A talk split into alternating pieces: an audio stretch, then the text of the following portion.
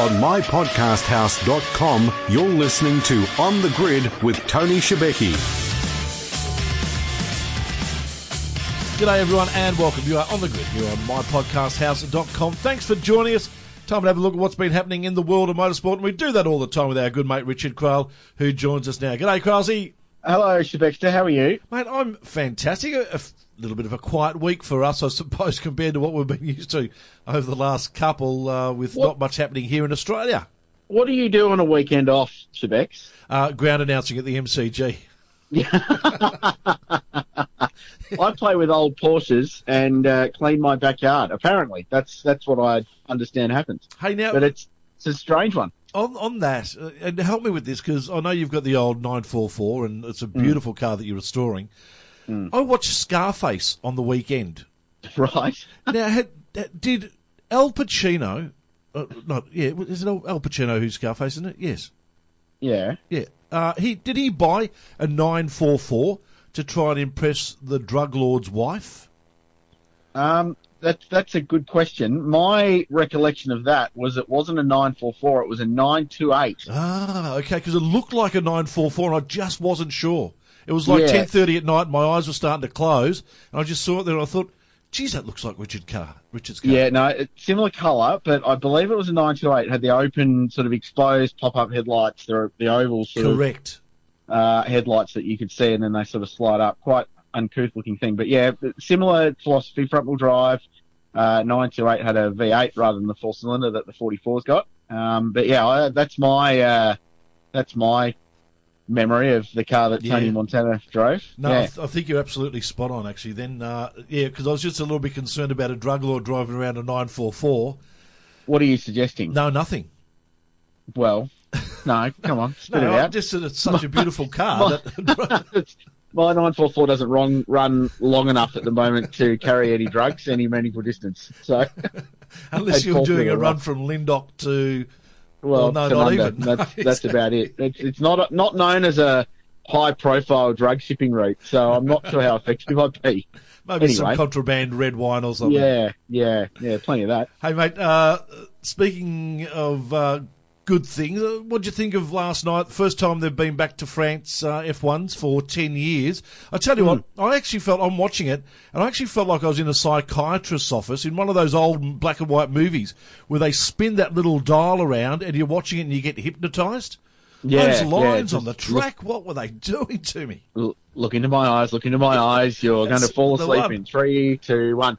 Um, yeah, it's an interesting place. Uh, obviously, Paul Ricard um, resurrected about 15 years ago as a uh, as a test track more so than a racing venue, uh, and that's what all the coloured, painted stuff uh, off the side of the road is. Is high friction um, paint basically that slows cars down when they come off. So acres and acres of runoff. Despite that, people still managed to find the fence uh, on a few occasions. Um, yeah, look, it was good. Um, a fairly comfortable victory for Lewis Hamilton, which was good, but uh, a, a great recovery drive from Sebastian Vettel. The Red Bulls were strong, and and they continued to close the gap. But one thing that irked me, Shebex. Now I I stayed up, and, and Formula One this year has changed the start time of their European races Yeah. to 4 p.m. Europe, which means that in Australia they're starting basically on midnight. So it becomes a a late night watching this race. Before you go But any I- further on that, can Yeah. do we need to accept some of that responsibility for that? Because of course Australia started their races at four and five o'clock to suit European time, but I reckon the FIA have seen that and thought, "Hang on, this is nice that it goes right into that sort of dusk period," and I reckon Well, that's why they've amended it.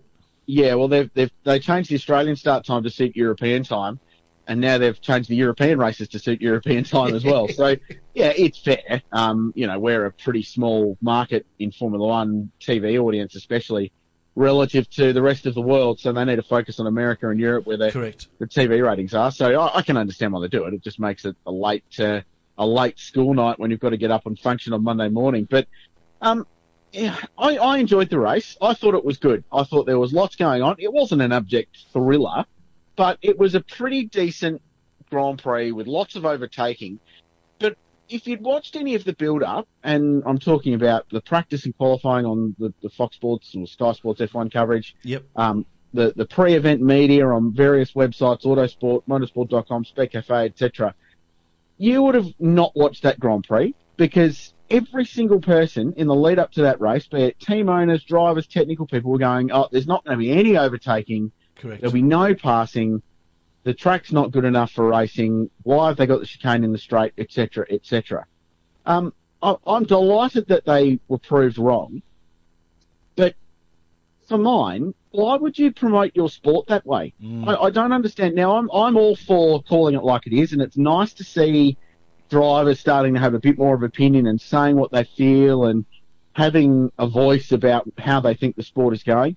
And we know F1's in a difficult time at the moment with their regulations that don't promote good car racing. Um, and if you can't have a good Canadian Grand Prix, and I think this is what stirred it off, and Canada's traditionally been one of the best races of the year, old school track, lots of straights, promotes great racing. Um, if you can't have a good Canadian Grand Prix, you're not going to have a good race anywhere. But they've got into this mentality now that of expecting every race to be boring, and I don't think that's particularly good. Imagine if you leaned mm. over and, and, and I don't want to take this too far, Shebex, No, but no, no. imagine if you leaned over to your partner one romantic evening and said, mm. Let, let's go and have some quiet time. It's not going to be very good. I'm just going to tell you straight up before we get into it. It'll, it'll be terrible, but let's go and do it anyway. Well, their reaction's going to be, well, no, I don't want to be involved in that.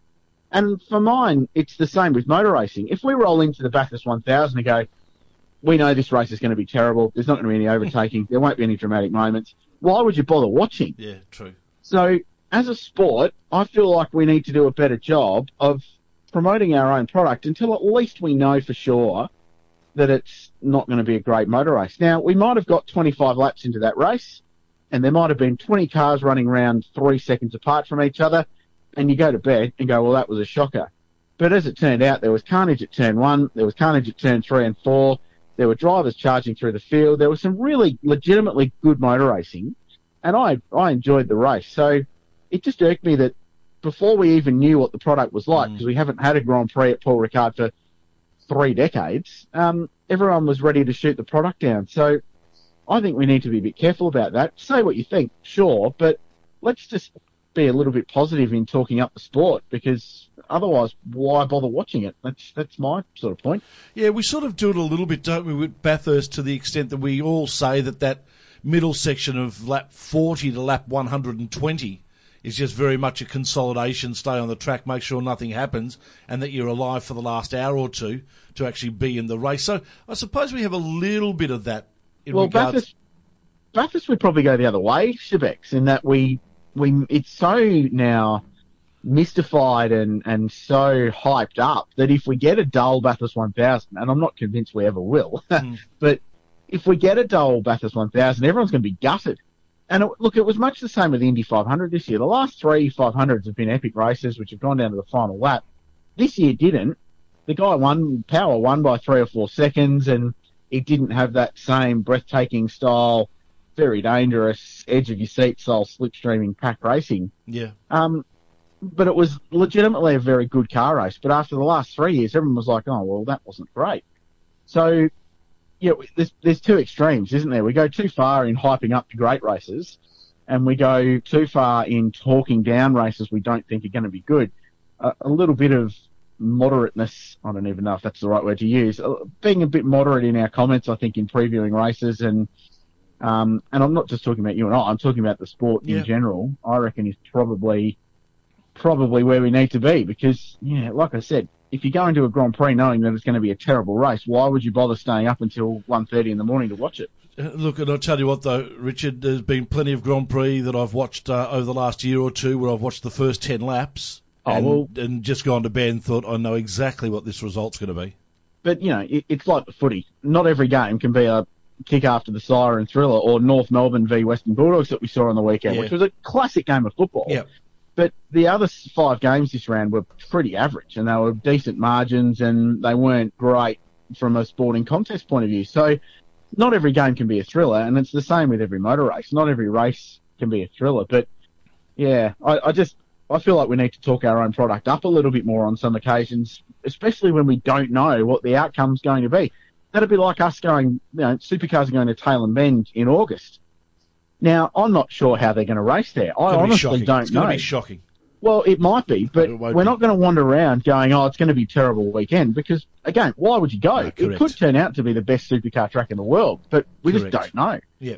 Anyway, No, that's you're exactly right. No, and that's fair enough too. I'm, I'm hearing what you're saying now. Lewis Hamilton wins, Max Verstappen second, Kimi Raikkonen third, uh, getting past a, a wounded Daniel Ricciardo who did his absolute best to hold off Kimi until the last few laps, just couldn't do it. And you're right, the drive of the day.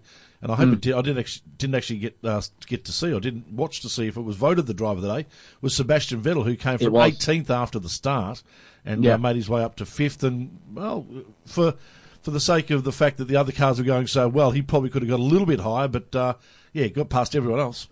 Yeah, no, it was it was a great drive, uh, despite himself, because he cannonballed Bottas at turn one, um, and he, he did a he did a Max Verstappen at turn one, and Max was asked about that in the press conference after the race, and said, "Oh yeah, he, definitely needs to change his style." He actually did quite a nice job of taking the Mickey out of um, out of the journalists who, Yeah. you know, not more than three or four Grand Prix ago were giving Max all sorts of grief about Yeah. his driving style. So, yeah, frustrating start for for Vettel, but um, he got off the line so well and was trying to find a way past a, a wall of silver arrows that couldn't uh, couldn't make room for him. So, um, but yeah, great drive through the field, and that's what helped create some of the overtaking in the race. Um, I thought Daniel drove very well.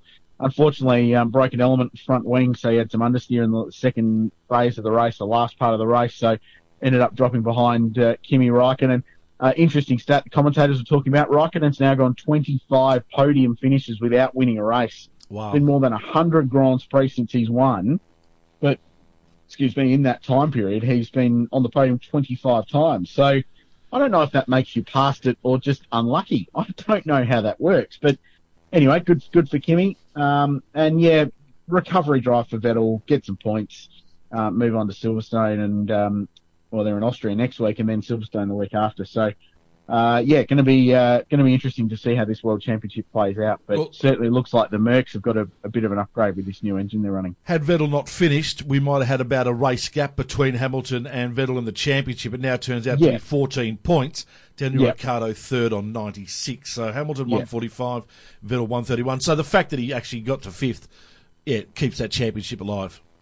Yeah, correct, hundred percent. Oh, and, and you know they've they've each of them had a seventeen point lead at one point or another in this championship. So Vettel led early, was overhauled by Lewis, then he built that seventeen point margin up. Then after Vettel's win in Montreal a couple of weeks ago, that came back to being one point to the way of Vettel. So it's ebbed and flowed all season, and there's no reason to suggest, unless Ferrari tread on it, that it's going to be uh, any different for the rest of the year. Exactly. Joseph Newgarden turned into Gosef Newgarden at Road America. That's bad. It is shocking, isn't it?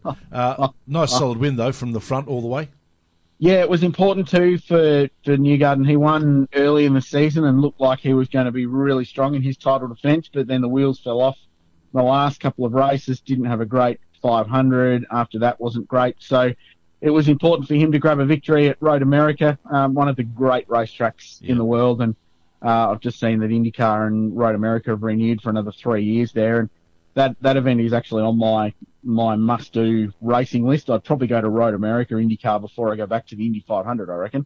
Um, it, it just looks amazing. Massive festival in the middle of uh, Wisconsin. So, um, yeah, good stuff. Will Power had a shocker. Uh, not a great day for Engine the issue, Aussie.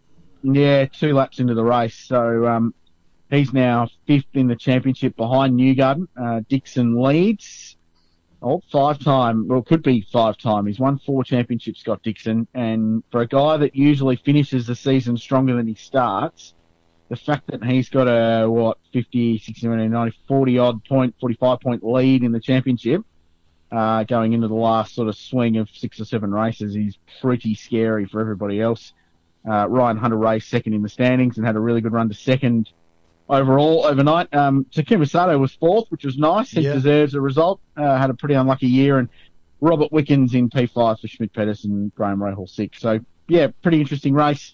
Um, shame for Will Power. He's still in the title fight though. You've, you've just got to be within 100 points going into the final round, and you can still have a win. So uh, yeah, Will needs a couple of victories though coming up. Real sad story coming out of America over the weekend as well with uh, the tragic death of Jason Johnson, the Speedway champion. Uh, went on to win the 2016 Knoxville Nationals uh, only a couple of years ago. And uh, yeah, just sad that he uh, died doing what he loves. Yeah, Ray, speaking of Wisconsin racing at um, one of the most brilliantly American named track, Beaver Dam Raceway, Beaver had a big crash. Um, massive shame. Jason was a bit of a staple in the Australian sprint car scene and uh, a long time contender in the World Series Sprint Cars Championship and run the Australian Sprint Car Championship events and national titles. Um, so got known quite well here and uh, raced for a couple of big teams. Uh, raced for Darren Disbury based out of uh, over here in Adelaide and uh, had a lot of success at Speedway City in particular. I spent a lot of time watching him race. Really good driver. Massive shame. Um, gone a long time uh, before his time, and um, yeah, it's it's the nature of Speedway. It's still very very dangerous. That's why people still do it and why people still watch it. Um, but unfortunately, sometimes things like this happen. So. Uh, he went, and it's a cliche, but he went doing what he loved. Um, that won't be any solace to his family No. or friends or fans, but um, at the same point, he was up on the wheel and known for doing what he was doing so well, which was driving a sprint car better than a lot of people. So, uh, yeah, very sad that we lose him at just 41 years of age. Hey, Crosby, I read a story on Speedcafe.com uh, during the week in regards to DTM and Super GT confirming that they're going to move to a, a common class and effectively have joint rounds and all that sort of stuff. Take us through the machinations of this, and is it brought on the the back of the fact that people are starting to leave the DTM category and making their way into Formula E, Mercedes being one car especially? Uh, I think that's probably the catalyst. They work to find commonality between those two formulas has been going on for longer than it, Mercedes has been known to be pulling out. Um, yeah, it, it's a way, I suppose, of bringing or or opening the door to other makes to come into the DTM, which has often been seen as a closed shop between um, the German manufacturers, so BMW, Audi, and, and Mercedes-Benz. In the past, Opel have been heavily involved as well. Um, so, yeah, it, it's a difficult one. Um, the, the cars, to be honest, aren't that far apart. So Mm. Japanese GT or Super GT as it is over there, which is very confusing given our penchant for putting Super in front of everything over here. Um, their, their GT500 class, the outright class, are pretty extreme jiggers, carbon fiber, big wings, and they don't look that different to DTM cars. They're probably a little bit quicker, um, but there's not a huge amount of difference between them. DTM cars, as we know, and anyone who follows the sport will know, are pretty serious racing cars, carbon fiber monocell in the middle, um, no real resemblance to the road cars, but, but that's fine, and the product is pretty extreme. Um, they are extremely expensive though, and very, very high tech, and they've got all the, almost all the technology of a Formula One car, so they're very serious bits of, um, uh, bits of machinery. So yeah, convergence between them is about giving the DTM cars a, a tweak to bring them up a little bit, and they're going to go to a turbocharged four-cylinder engine with over 600 horsepower, and then bringing the Japanese cars, I would suggest, back a little bit, and then ultimately by 2021, I think the plan is ending up with the same set of regulations. So the German manufacturers, so a BMW or an Audi, can then go and race in Japan, and vice versa. The manufacturers involved in Super GT, in Honda and Toyota and Nissan, can do the same and go and race in Germany. So it makes common sense, Chivex. And to be brutally honest, it's the same thing we should be doing with New Zealand uh, and Southeast Asia, is that we Yeah. should have the same kind of regs amongst a, a main touring car category. And I'm not talking about TCR, so don't write in about that. Um, uh, across those regions, so you can race the same car in, in more region than just your your home country. I think it's smart. I'm wondering if it might be a little bit too too late because the DTM is going to struggle without Mercedes there and, and just cars from BMW and from Audi. But um, it's interesting. It's really interesting, and I'm keen to see how it progresses because they're cool cars and they make for pretty good motor racing too. And finally, before we let you go, mate, and uh, next week we might have a chat about uh, supercars halfway mark, a bit of a health check on uh, teams and where they're at heading into Townsville and sort of the, the start of the second half Ooh, of the I'm going to get some. I'm going to get some notes on Prodrive Racing Australia and just uh, see where we go with that one. I think. Can't wait to see those stats. uh, if you get the chance Sorry, to, folks, our, our great it. friends at super at, at speedcafe.com, uh, get on there and have a look at the WTCR race crash. 27 car Yeah. pile up. Yeah. it was just amazing. They just Yeah. kept on. It was like a domino thing, wasn't it? Yeah, Straight Circuit Vila Real in uh, Spain, uh, or Portugal, I think it is. Yeah? Portugal, yeah. Yeah, yeah. Um, close enough. Uh, don't write in Spaniards or Portuguese. Um, I think they both speak Spanish, though. y- yeah, yeah, grazie. No, that's that's the That's wrong Italian, country. yeah. Um, yeah, um, yeah, crazy crash, wasn't it? Oh, huge. Huge one. Um, uh, yeah. I don't, I don't know what to say about it except that it was an absolute Barry Crocker, and they should probably go and have a good hard look at themselves. Uh, we, I don't want to say too much because we did a pretty good job of munting up the whole field at Symmons Plains a couple of years ago. So, you know, it's it's not outside our bounds of doing the same thing. But um, yeah, the the two Sébastien Loeb racing cars that were right at the front of it, Rob Huff, former world champion, uh, and who raced the Bathurst 12 Hour actually a couple of times, Yeah. uh, was involved in that. Both of their cars have been written off, so they've got to have two brand new VW Golf GTI TCR cars for the next round. So it's just a an enormous accident, isn't it? And just Massive. one of those unfortunate things where cars pinball off each other in between the arcade. the start was delayed by two hours in order to clean up the mess. Yeah, unbelievable. Hey, buddy, always great to catch up. Uh, look forward to that Supercars health check now next week, now that you've sort of Yeah. preempted it a little bit. Well, I, I called them Prodrive for starters, which shows how much uh, they've been in the forefront of everyone's mind this year. Uh, Tickford Uh, Racing, Tickford of course. Racing, of course. Um, Don't write in. yeah, I, I think we should do it like a school grade. Oh, and, yes, no, uh, for grade, sure. grade them A, A plus through F and uh, see where we come up with a bit of a mid-season report card. So we'll work on that. All right. Uh, tune in next week, and uh, I reckon we uh, might have some interesting grades. Richard, you enjoy a great week, and we'll talk next Monday. I will. Thanks, Sylvester. Qualsy joining us here on the grid. Another episode wrapped up and locked in the can here on mypodcasthouse.com. Look forward to catching you next week.